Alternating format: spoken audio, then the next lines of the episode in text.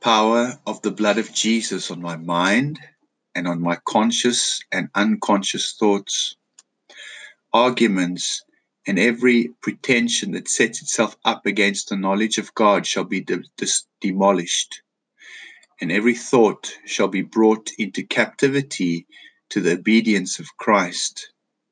Thoughts of lack of faith and love, of lack of humility and peace, thoughts of failure and frustration, of hatred and malice, of arrogance and pride, cowardly and disturbed thoughts, all shall be exposed and abolished. And I shall be given thoughts of faith and love, thoughts of humility and peace. And the peace of God, which transcends all understanding, will guard my heart and my mind in Christ Jesus.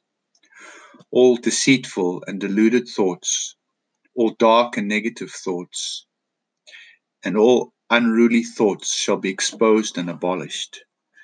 Whatever is true, whatever is noble, whatever is right, whatever is pure, whatever is lovely, and whatever is admirable, if anything is excellent or praiseworthy, I shall think about such things. All earthly wisdom shall be exposed and abolished its economy shall be abolished, its power shall dissolve, and its darkness shall be cast out. And the Lord my God shall light my darkness, so I receive the wisdom that comes from heaven.